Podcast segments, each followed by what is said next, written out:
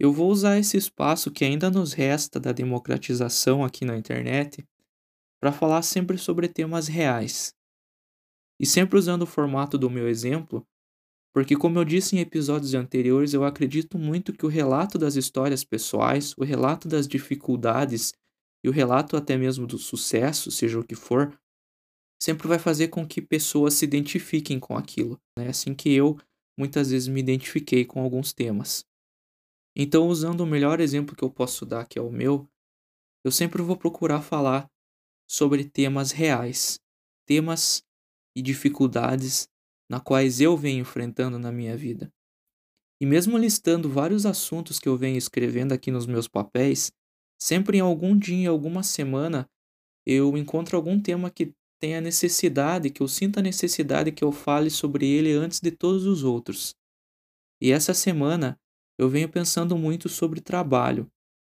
E provavelmente alguém já deve ter falado para você que você deveria estudar para você ter o então sonhado emprego, ter a tão sonhada qualidade de vida.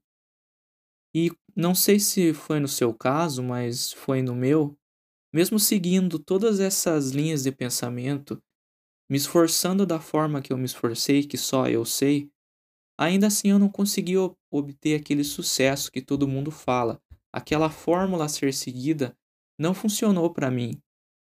E eu queria entender, e muitas vezes eu procurei entender, o porquê que isso não funcionou. Se foi por falta de esforço, se foi porque eu não sou capaz, se for porque eu não sou inteligente e não sou bom o suficiente.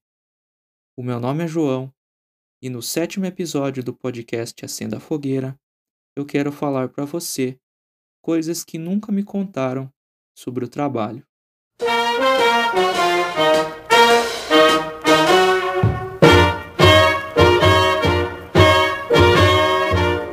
The roads are the dustiest, the winds are the gustiest, the gates are the rustiest, the pies are the crustiest, the songs the lustiest, the friends the trustiest, way trees are the sappiest, the days are the nappiest, the dogs are the yappiest, the kids are the scrappiest, the jokes the snappiest, the folks the happiest way back home. Bom, para falar de trabalho, pelo menos na minha vida, eu preciso falar sobre escola. E por que a escola? Porque a educação, como todo mundo sabe, ou pelo menos deveria saber, é a base de tudo. É a base da formação de uma sociedade, é a base do sucesso, é o que vai garantir o sucesso de uma sociedade. Isso é uma coisa que não tem como fugir. É fato, é científico, é histórico. Então, eu estudei a maioria da minha vida em escola pública. A maioria da minha vida eu digo porque teve um pequeno período é, da minha vida, um pequeno período que eu digo assim, é tipo meses mesmo, em que eu estudei em uma escola particular. Por assuntos pessoais e dificuldades que eu tive naquele momento da minha vida, e a minha família decidiu que seria melhor para mim estudar em uma escola particular. Mas a a maioria, aí 99,9% da minha vida eu estudei em colégio público.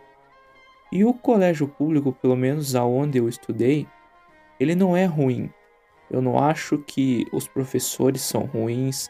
Eu não acho que o colégio é ruim. Eu acho que a forma como nós estamos educando as pessoas, a forma como o método brasileiro de educar, apenas não cabe mais na sociedade em que a gente está vivendo. Não serve mais esse formato. Ele já está desgastado, ele já não é mais eficaz como ele deveria ser. Então eu acho que ele deveria mudar em muitas formas e eu não culpo os professores é, por isso, óbvio, porque isso pertence à minha classe. A classe dos professores é a classe da qual eu, eu pertenço. Eu sempre vou defender ela aqui.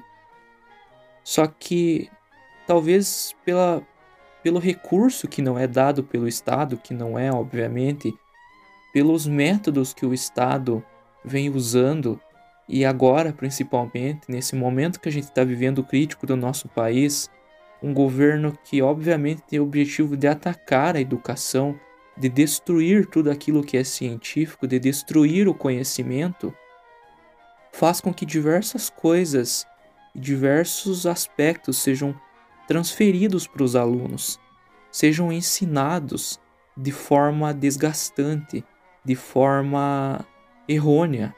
Como eu já disse aqui em questões científicas, em que eu falei especificamente sobre ciência. Mas então, eu, hoje, felizmente, eu consigo enxergar tudo isso. Muitas vezes eu dou esse exemplo, mas eu acho que eu conheci as pessoas que fizeram com que eu desse esse salto fora da bolha, esse salto para fora da caixa, para que eu entendesse, porque nada, absolutamente nada na minha vida, é, dentro da minha família, dentro do contexto das pessoas que eu conhecia antes, dos amigos que eu tinha antes, me ensinaram alguma coisa a pensar dessa forma. Tudo conspirava para que eu fracassasse absolutamente tudo na minha vida por muitos anos foi envolvida ao fracasso. E por que, que eu digo isso? Por que, que eu digo que foi envolvida ao fracasso? Porque a escola, ela me ensinou muitas vezes que eu iria fracassar. Porque eu não era o aluno que tirava 90, que tirava 8, nem 80 muitas vezes no, na escola. Eu sempre fui o aluno mediano, eu sempre fui o aluno que não foi bom em exatas, que era melhor em outras matérias como história, como filosofia, é, como geografia, como biologia. E muitas vezes eu fui ensinado e que esse aluno não é inteligente, que esse aluno não é bom. Só que hoje eu tenho muito cuidado em apontar o dedo para certas questões porque eu sou uma pessoa que gosta de analisar cada aspecto, cada parâmetro e cada detalhezinho ali das coisas para que eu não ofenda, para que eu não jogue a culpa em cima só de uma coisa, porque a culpa não é só de uma coisa, a culpa não é só do, da escola, a culpa não é só do professor, não é, é só de você, não é só dos alunos, não é só da sua família. Sempre cada coisa, cada questão tem uma parcela de culpa e essa parcela vai se distribuindo em diversos aspectos. E por que, que eu digo que eu fui ensinado ao fracasso? Porque dá atenção para aquele aluno que muitas vezes eu via na escola, que é aquela pessoa que tirava notas altas, que ia bem em todas as matérias. Isso, consequentemente, pelo menos na escola onde eu estudei, sempre acontecia. Sempre os professores eram voltados para aquele aluno que tirava notas altas na escola. Aquele aluno seria um futuro, aquele aluno, todo mundo, os professores adoravam falar isso, inclusive. Que esse aluno vai longe, que esse aluno vai passar no vestibular, que essa pessoa tem futuro. E muitas vezes sem saber a consequência que isso causa para os outros alunos. E quando eu digo que eu avalio cada questão, eu vou defender um pouco aqui, não julgar apenas esse professor, porque eu sei que é difícil você ministrar uma sala de aula no Brasil em que você, por exemplo, tem uma superlotação dentro da sala de aula que o professor tem que ministrar uma sala de aula com 30, com 40, com 50 alunos dentro de uma sala de aula. E óbvio que é impossível para o professor dar atenção para todos esses alunos. Só que o método de ensino usado atualmente, até hoje no nosso país, é esse, de dar o um mérito à pessoa que já parece que tem habilidades, que parece que é, é melhor do que as outras e que na verdade, conforme a vida foi se passando, eu percebi que aquela pessoa simplesmente teve oportunidades e acontecimentos na vida dela que fizessem com que ela fosse dessa forma. Não é porque ela é mais inteligente, não é porque ela é mais esforçada, é claro que pode ser isso, mas muitas vezes, muitas vezes não é. Muitas vezes as condições em que aquela pessoa passou fazem com que ela tenha melhores oportunidades. E hoje eu entendo muito bem isso porque quando você tem governos progressistas na história da humanidade, você percebe que os avanços ali acontecem. Você percebe que para você falar de meritocracia, você precisa ter oportunidades. Para você ter o mérito, você nunca tira o mérito total de uma pessoa, porque sempre por trás de cada sucesso existe um mérito. Só que esse mérito precisa de oportunidades. E é isso que as pessoas não estão enxergando hoje em dia. Elas estão usando a meritocracia como um exemplo geral, como um exemplo de que a fórmula do sucesso é aquilo que, se você seguir aquelas linhas, aquela regra, você vai obter sucesso. E não é assim. E é isso que por muito tempo eu acreditei. Então, como muitas vezes, é, muitas vezes não, como toda o meu, a minha passagem pelo ensino fundamental e médio não foi é, nesses parâmetros mais altos, nesses parâmetros em que se, enca se encaixam as pessoas que são as mais inteligentes, isso fez com que eu não me sentisse capaz de muita coisa. E vendo amigos é, que talvez com outras realidades e que tiveram é, um pouco mais de suporte, talvez não sei também é, dizer porque é muito complicado, porque é difícil, como eu disse, você jogar a culpa toda em cima de alguma coisa, mas na verdade é isso mesmo. Eu percebi que eu não chegaria lá. E é aí que cada vez mais as minhas notas foram decaindo, cada vez mais eu fui vendo a escola como uma coisa desnecessária e cada vez mais eu fui pensando em trabalho. Porque aquilo que todo mundo estava me ensinando, que era o que minha família estava me ensinando, que eu tinha que trabalhar, que eu tinha que ganhar dinheiro, que eu tinha que ter meu próprio sustento. E foi assim que aos 14 anos eu entrei no meu primeiro emprego.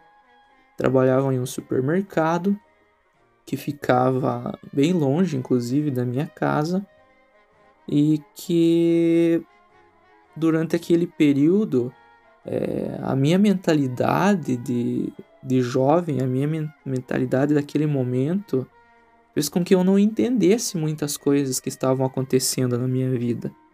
Porque enquanto eu via os meus amigos se preocupando apenas com escola, com ir jogar bola depois da escola, com ir jogar videogame depois da escola, eu tinha que trabalhar. E eu não entendia muito bem aquilo e eu não queria. Óbvio que eu não queria trabalhar, eu não queria aquilo. Eu queria estar com os meus amigos, me divertindo, jogando bola, indo na Lan House. Então isso foi criando uma revolta dentro de mim, é, com família, com tudo, é, desde muito cedo. Então isso foi é, me prejudicando, é óbvio. E por consequência do trabalho, por consequência do cansaço, porque era um trabalho pesado, além de o trabalho não me dar carteira assinada, além do trabalho me pagar pouco e explorar a mão de obra barata, porque é isso que faziam, fazem até hoje na cidade pequena de onde eu vim, isso trouxe muitas dificuldades é, na escola e que um dia simplesmente eu cheguei e abandonei a escola. Eu falei, não, eu não vou mais estudar, então eu vou trabalhar porque a escola não está me rendendo nada. O que está me rendendo então é o trabalho. O que está me rendendo é isso aqui que eu estou ganhando, é isso que eu preciso fazer, é ganhar dinheiro e pronto. E ok, eu abandonei a escola. E é nesse momento que eu digo que as pessoas certas foram inseridas na minha vida. E óbvio que dá para contar nos dedos essas pessoas, porque não é todo mundo que se importa. Mas você nunca vai se esquecer dessas pessoas. Nesse momento eu tive as pessoas que me incentivaram e que me mostraram que eu deveria estudar, que eu deveria terminar o ensino médio, que eu deveria é, tentar, porque senão a minha vida iria ser muito mais complicada do que ela já era. E isso eu não entendia naquele momento. E aí então, depois de uns meses, é, eu voltei a estudar de novo.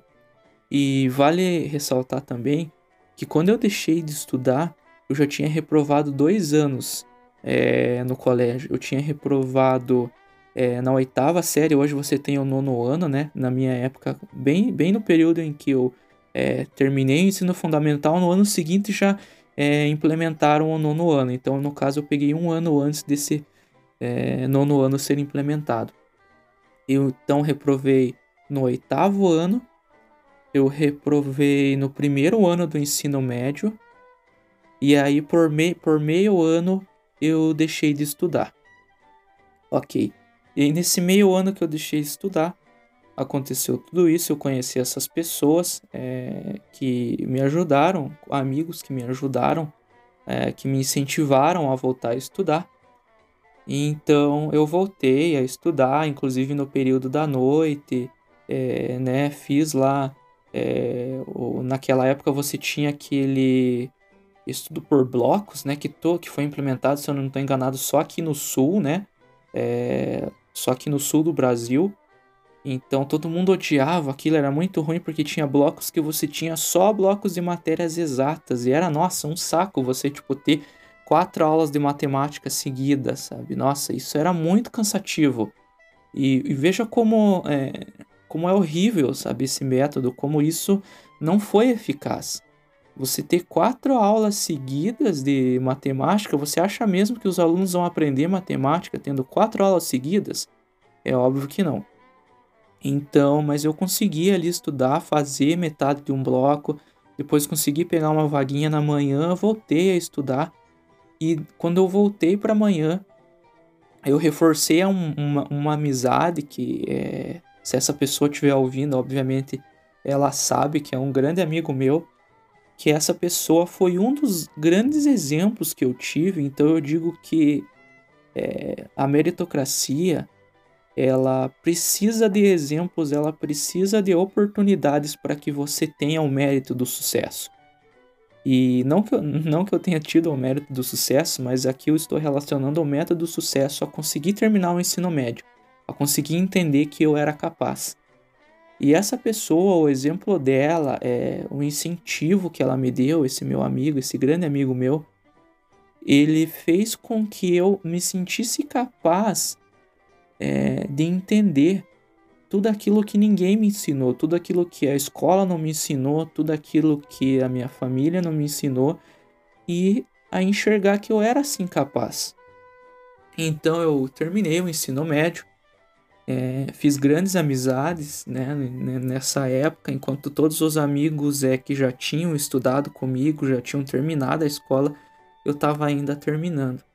E quando eu terminei a escola, é, esse, esse exemplo, esse exemplo do meu amigo e outros que eu conheci, todo mundo começou a prestar os vestibulares, né? Todo mundo já de cara, é o que a realidade de muitos alunos no Brasil é terminar o ensino médio e já começar a estudar, já começar a se inscrever para os vestibulares.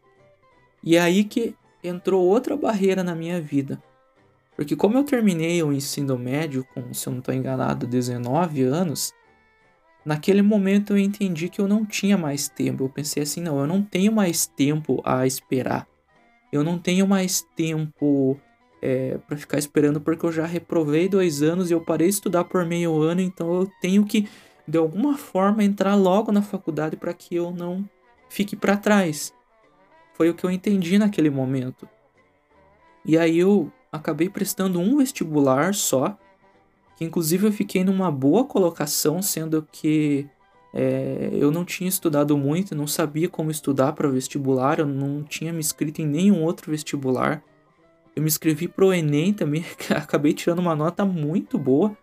Poderia cursar é, vários cursos é, que eu até gostaria, inclusive de cursos que me interessavam, como geografia, como história, mas por esse pensamento de ter que ingressar logo no ensino superior e porque eu já sabia o que eu queria, e porque o curso que eu queria era a biologia, era ciências biológicas, eu fiz o Enem, é, tentei ali uma, uma, uma bolsa ali através do Enem, consegui entrar na faculdade através do Enem, mas, mas acabei escolhendo o ensino privado por achar muitas vezes que eu não. Por achar muitas vezes não. Por exatamente isso, por achar que eu não tinha mais tempo. Que por eu não ter passado no primeiro vestibular, apesar de ter chegado muito perto, acredito que se eu tivesse tentado é, ali no, no, no ano seguinte, se eu tivesse tentado é, se não me engano, era o vestibular de verão que eu tinha feito.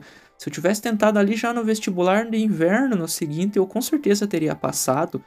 Mas por esse pensamento de ter que ingressar logo na faculdade, eu escolhi entrar no ensino privado. Não me arrependo nem um pouco. Eu acho que a faculdade pela qual eu me formei é sim uma faculdade muito boa. Pelo menos eu aprendi muita coisa.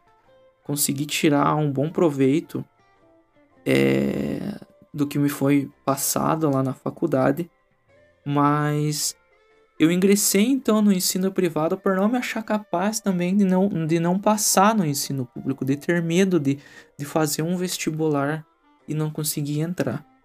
E aí que os anos foram se passando, e aí que eu descobri um João que eu nunca tinha descoberto antes. E por que, que eu digo que eu descobri um João que eu não existia, que não existia, que eu não tinha descoberto antes? Porque foi na faculdade que eu descobri que eu era capaz. Que eu descobri que eu tinha sim capacidade, que eu era, tinha sim é, conhecimento e intelecto em assuntos, que eu tinha conteúdo, que eu tinha senso crítico. Foi aonde eu descobri uma pessoa que nunca nunca tinham me mostrado, que a escola nunca tinha me mostrado, que ninguém nunca tinha me mostrado. Então foi a partir dali que eu fui é, me motivando, que eu fui me descobrindo, que eu fui pegando a paixão pelo estudo e pelo conhecimento e, e embasando, elaborando a, a curiosidade que eu sempre tive dentro de mim desde lá de criança, que por um tempo se perdeu, é, que eu não soube trabalhar e que foi resgatado quando eu eu entrei na universidade. Então eu consegui me formar, cheguei lá, como eu já disse aqui. Mas é aí que entra a parte das coisas que ninguém te conta novamente e que são barreiras que você vai encontrando e que você vê por aí é, nas pessoas que se você não souber lidar com aquilo, você vai adoecer, você não vai conseguir sair do lugar, como é o o, o caso da gente muitas vezes, como foi o meu caso e como ainda tenho é, muita coisa pela frente, como hoje me vejo desempregado, como hoje não consigo exercer a minha, a minha profissão né, de professor, e que quando você sai da universidade, aí você encontra outra barreira de que a universidade não, não te ensina e talvez nem tenha obrigação de te ensinar. É, você pode dizer que, ah, que o objetivo da universidade não é garantir emprego, não é sucesso. Eu sei que não é. Eu sei muito bem do que se trata o objetivo da universidade, o objetivo da pesquisa. Só que acontece que não importa que o que você fale, que o mesmo o cientista, ou seja, qual for a profissão, você não vai conseguir alimentar ela só com amor ao trabalho, só com amor à profissão. Você precisa ganhar dinheiro. Não importa, porque não tem como você fugir disso. Você precisa do dinheiro para poder sobreviver, para poder comer, senão você vai passar fome e vai morrer. Então, esse, só esse argumento eu acredito que destrua qualquer outro, porque independente, como eu disse, da profissão, não dá para levar ela só por amor. Você é um profissional, você investiu tempo, você investiu dinheiro, você investiu saúde mental naquilo ali por quatro anos, e aí no final você vai me dizer que esse não é o papel da universidade, que não é garantir emprego, tá, tudo bem, pode não ser, mas só que para você, mesmo para você levar uma pesquisa, para você querer continuar uma graduação, após a graduação, para você entrar em um mestrado, em uma pós-graduação, você precisa ganhar dinheiro. Isso é um fato. E foi a partir dali que eu fui encontrando e encontrando outras dificuldades. Então eu me encontrei nesse meio de ser capaz, nesse meio de entender que eu sou uma pessoa que é inteligente e uma pessoa e aceitar esse, esse fato e uma pessoa que aprendeu a gostar de estudar, que aprendeu a gostar de ler. Só que aí vem, como eu disse, essa outra barreira, que é a barreira do mercado de trabalho que a gente tem aí hoje, uma máquina destruidora de sonhos. E essa máquina destruidora de sonhos na qual eu me refiro é aquilo mesmo que você deve estar pensando, é o capitalismo. Mas eu escolhi o formato desse episódio mais como uma conversa, até porque para falar sobre isso eu gostaria que fosse talvez com um convidado, que tivesse muito mais conhecimento do que eu e também porque deve ter um liberal aí ouvindo esse episódio. Mas enfim, é, então, e o meu exemplo é o melhor exemplo que eu posso dar porque eu preciso deixar bem claro aqui que tudo que eu falo nos episódios do meu podcast está relacionado à forma como eu interpreto e absorvo tudo aquilo que aconteceu e acontece ao meu redor.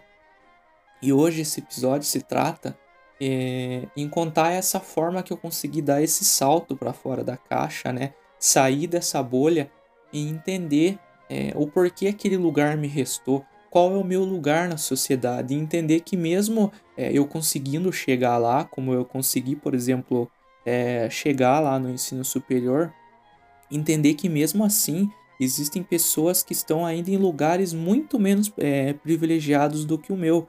Eu ainda consegui estudar, né? Então, mesmo eu falando tudo isso, contando a dificuldade de encontrar emprego, a dificuldade que é você se inserir, né, no mercado de trabalho que está cada vez mais exigente, que exige que você tenha um currículo enorme, mas não te paga um salário na qual corresponde àquele currículo. E enquanto né, o patrão, o rico, sempre está mais rico e você sempre está na mesma. Então, entender tudo isso é necessário e não é aquilo de escolher emprego, não é aquilo de escolher salário, mas é porque você precisa ser valorizado, você precisa valorizar a mão de obra, você precisa ter benefícios e qualidade de vida e não você ter o mínimo. As pessoas, essa romantização do trabalho, as pessoas elas não estão trabalhando porque, como aquelas velhas frases dizem, se você já ouviu aquela frase do o trabalho liberta, se você conhece um pouco da história, você deve saber que essa é uma frase que era usada aí nos campos de concentração nazista. Então essa romantização do trabalho vem sendo implantada já há muito tempo. E eu sei que não vai mudar o mundo e que sempre tem esse papo de que, ah, porque muitas pessoas ficam até mesmo revoltadas quando você fala essas coisas, mas é porque as pessoas não entendem o, a consciência de classe, não entendem o lugar na qual elas estão inseridas. E não é porque você quer. A gente não vai conseguir, óbvio, derrubar o capitalismo e fazer com que tudo isso acabe aí do dia para a noite. A gente precisa ter uma qualidade de vida e esse projeto, tudo isso é um projeto para que você se sinta dessa forma, para que você se sinta inferior, para que você não consiga chegar lá. Então é por isso que eu vou, mesmo contando toda essa história, eu quero dizer aqui que estude, que você, como diria o ET Bilu, busque apenas que busquem conhecimento, é, porque o conhecimento ele é libertador. Você precisa entender o seu papel na sociedade, você precisa entender a sua classe, o lugar na qual você está inserido e você precisa lutar de alguma forma, porque novamente trazendo aqui o Camus, só a revolta transforma o homem. Você precisa se revoltar. Eu acredito nisso, eu acredito nesses ideais e eu vou defender sempre eles. Eu sempre fui essa pessoa revoltada em diversos aspectos. Mas quando eu entendi toda essa revolta, quando eu consegui encaixar tudo isso na minha vida, eu passei a entender e me sentir mais confortável. E o que me trouxe isso, o que me trouxe esse conforto, foi o conhecimento, foi eu entrar na universidade, foi eu conseguir me formar, foi eu conseguir enxergar a pessoa capaz, a pessoa inteligente que eu sou. E tudo isso, me, o que me foi permitido é, conseguir enxergar isso, foi o conhecimento. Então, mesmo que hoje eu me encontre desempregado, com inúmeras dificuldades, e sabendo que não existe uma fórmula de sucesso, que se existisse eu com certeza contaria aqui para você, mas eu não sou rico, eu estou longe disso, eu não estou recebendo nesse momento nem o mínimo. Mas mesmo não recebendo o mínimo, ninguém pode me tirar o meu diploma, ninguém pode tirar o que eu aprendi lá na universidade, ninguém pode tirar a pessoa que eu me tornei depois que eu passei pela universidade, porque o conhecimento é isso, ele é poder. Então, mesmo é, que em muitos momentos da minha vida eu não me sentisse capaz, é, não me sentisse bom, não me sentisse inteligente, é, entender tudo isso que aconteceu é, na nossa vida, o que aconteceu na história, é importante. E saiba que tudo conspira, como eu contei aqui, tudo conspira para que você fracasse. Isso é um projeto, é feito para ser dessa forma.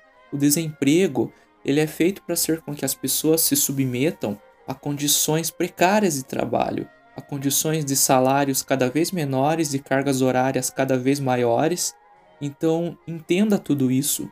Busque informação, busque saber o lugar na qual você pertence, porque a partir desse momento você vai trazer é conhecimento e vai ser conhecimento para as outras pessoas. E é isso que eu tento fazer aqui, é mostrar para as pessoas que elas são capazes, que elas também podem, porque eu também consegui. E muitas vezes eu achei que eu não conseguiria e eu fui muito mais longe do que as pessoas disseram que eu iria. E eu ainda tenho 26 anos. Não tem esse papo de que, ah, porque eu sou muito velho, porque isso. Não, eu ainda tenho muita coisa que eu quero fazer. Talvez eu ainda tente entrar no mestrado, é, mas eu precisei rever antes muitas questões pessoais da minha vida é, e até mesmo medo é, de achar novamente que eu não sou capaz de conseguir entrar numa bolsa de mestrado. É, talvez eu tente é, fazer outro vestibular, então eu ainda tô nesse caminho. Não tem uma fórmula, como eu disse, mas a gente precisa, já que o mundo é dessa forma, já que o capitalismo prevaleceu e todas essas condições precárias, a gente precisa encontrar uma forma de lutar então contra isso, de ocupar os espaços, de saber o nosso lugar, de exigir os nossos direitos porque a gente muitas vezes é, é, um povo brasileiro, ele é, né, tem essa síndrome do vira-lata, como eu já é, conversei e venho conversando com amigos e amigas minhas, e que a gente é um povo que parece que não luta, que parece que tem esse esse sentimento de que não vale a pena, de que ah, porque deixa pra lá, sabe? Mas não, isso tudo também é um projeto para que a gente se sinta dessa forma. A gente deve sim lutar, a gente deve sim exigir os nossos direitos e você sabendo a pessoa capaz que você é, mesmo o mundo inteiro dizendo que você não é, porque ele vai dizer, as pessoas vão dizer, seus familiares, seus amigos, as relações que você vai encontrando na vida, talvez todas elas é, digam isso para você. Mas vai ter alguém que vai dizer o contrário, vai ter pessoas que vão te apoiar, vai ter pessoas que vão enxergar o teu potencial então, vale a pena você investir nisso, mesmo como eu disse, é, enfrentando todas essas dificuldades e ainda é, não conseguindo obter o tão sonhado sucesso, e afinal, o que é o sucesso também, e sabendo que tudo, que, tudo isso aconteceu porque é um projeto, porque a sociedade nos molda dessa forma, isso é importante.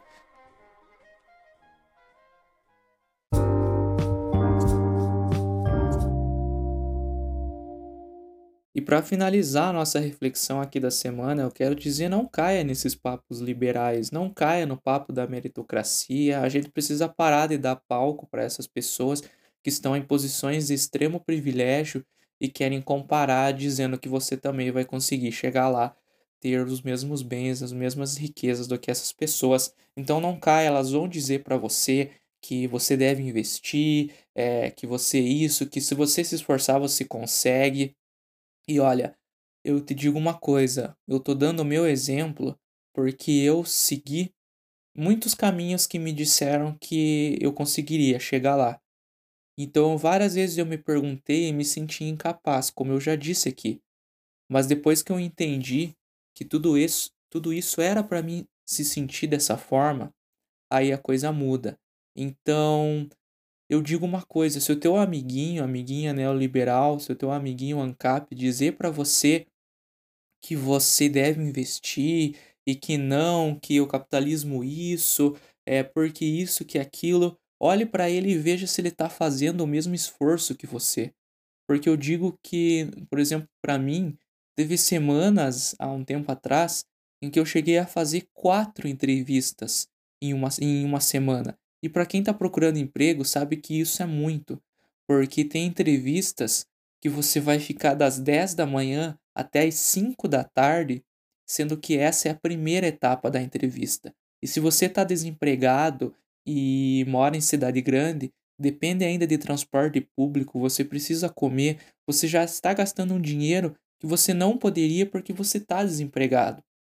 Então, se essa pessoa nunca passou por essas situações, se essa pessoa nunca foi empregado de ninguém, se essa pessoa nunca entrou em uma empresa onde que ela te dá uma pizza no teu intervalo de 15 minutos e diz que você deve vestir a camisa da empresa e daí o supervisor ou seja lá quem for, o CEO da empresa vai dizer que 15 minutos é o tempo suficiente para você é, comer e escovar os dentes, se essa pessoa nunca passou por essas situações, não dê ouvido para essa pessoa, porque ela não está vivendo na pele o que você está vivendo.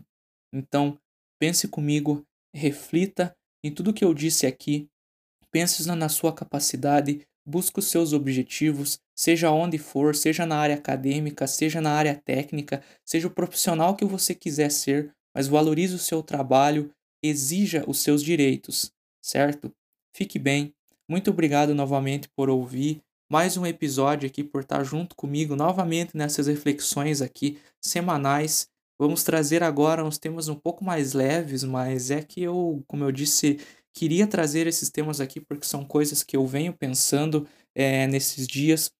Novamente eu digo para você, compartilhe com as pessoas, mande para os seus amigos, para os seus familiares, mande para aquela pessoa que talvez está passando por esse momento de desemprego, de dificuldade, assim como eu venho enfrentando, para que talvez eu consiga, é, nesse episódio, confortá-lo de certa forma, para que a gente consiga crescer junto e encontrar uma forma de vencer todas essas dificuldades aí desse mundo tão cruel que é o mundo capitalista, certo? Fique bem, uma ótima semana e vai tomar no cu, seu Armando. Seu Armando, eu tô desde as 5h45 da manhã mandando foto, vídeo no seu privado, seu Armando, mostrando a minha real situação, porque hoje eu não fui trabalhar. O senhor conhece Belfor Roxo quando chove, seu Armando? Aí o senhor vai no grupo e fala para todo mundo ouvir que eu sou um funcionário preguiçoso que tenho medo de pegar chuvinha. Vai tomar no cu, seu Armando. Chuvinha é o caralho! Choveu pra caralho aqui em Belfor Roxo, seu filho da puta! Tu acha que eu vou sair de Belfor Roxo com água no joelho pra ir pra Botafogo encher saco de farinha, seu arrombado? Vai tomar no cu, seu Armando! Vai se fuder você, tua empresa, teus funcionários, teus sacos de farinha, vai tudo pra casa do caralho, filha da puta! Eu não vou sair de Belfor Roxo pra encher saco de farinha na chuva não, ô babaca! E te falo mais, pode contratar outro funcionário, porque nem no sol e na chuva eu vou encher farinha pro senhor. Português, filho da puta, vai tomar no cu. Eu não sou escravo não, desgraçado.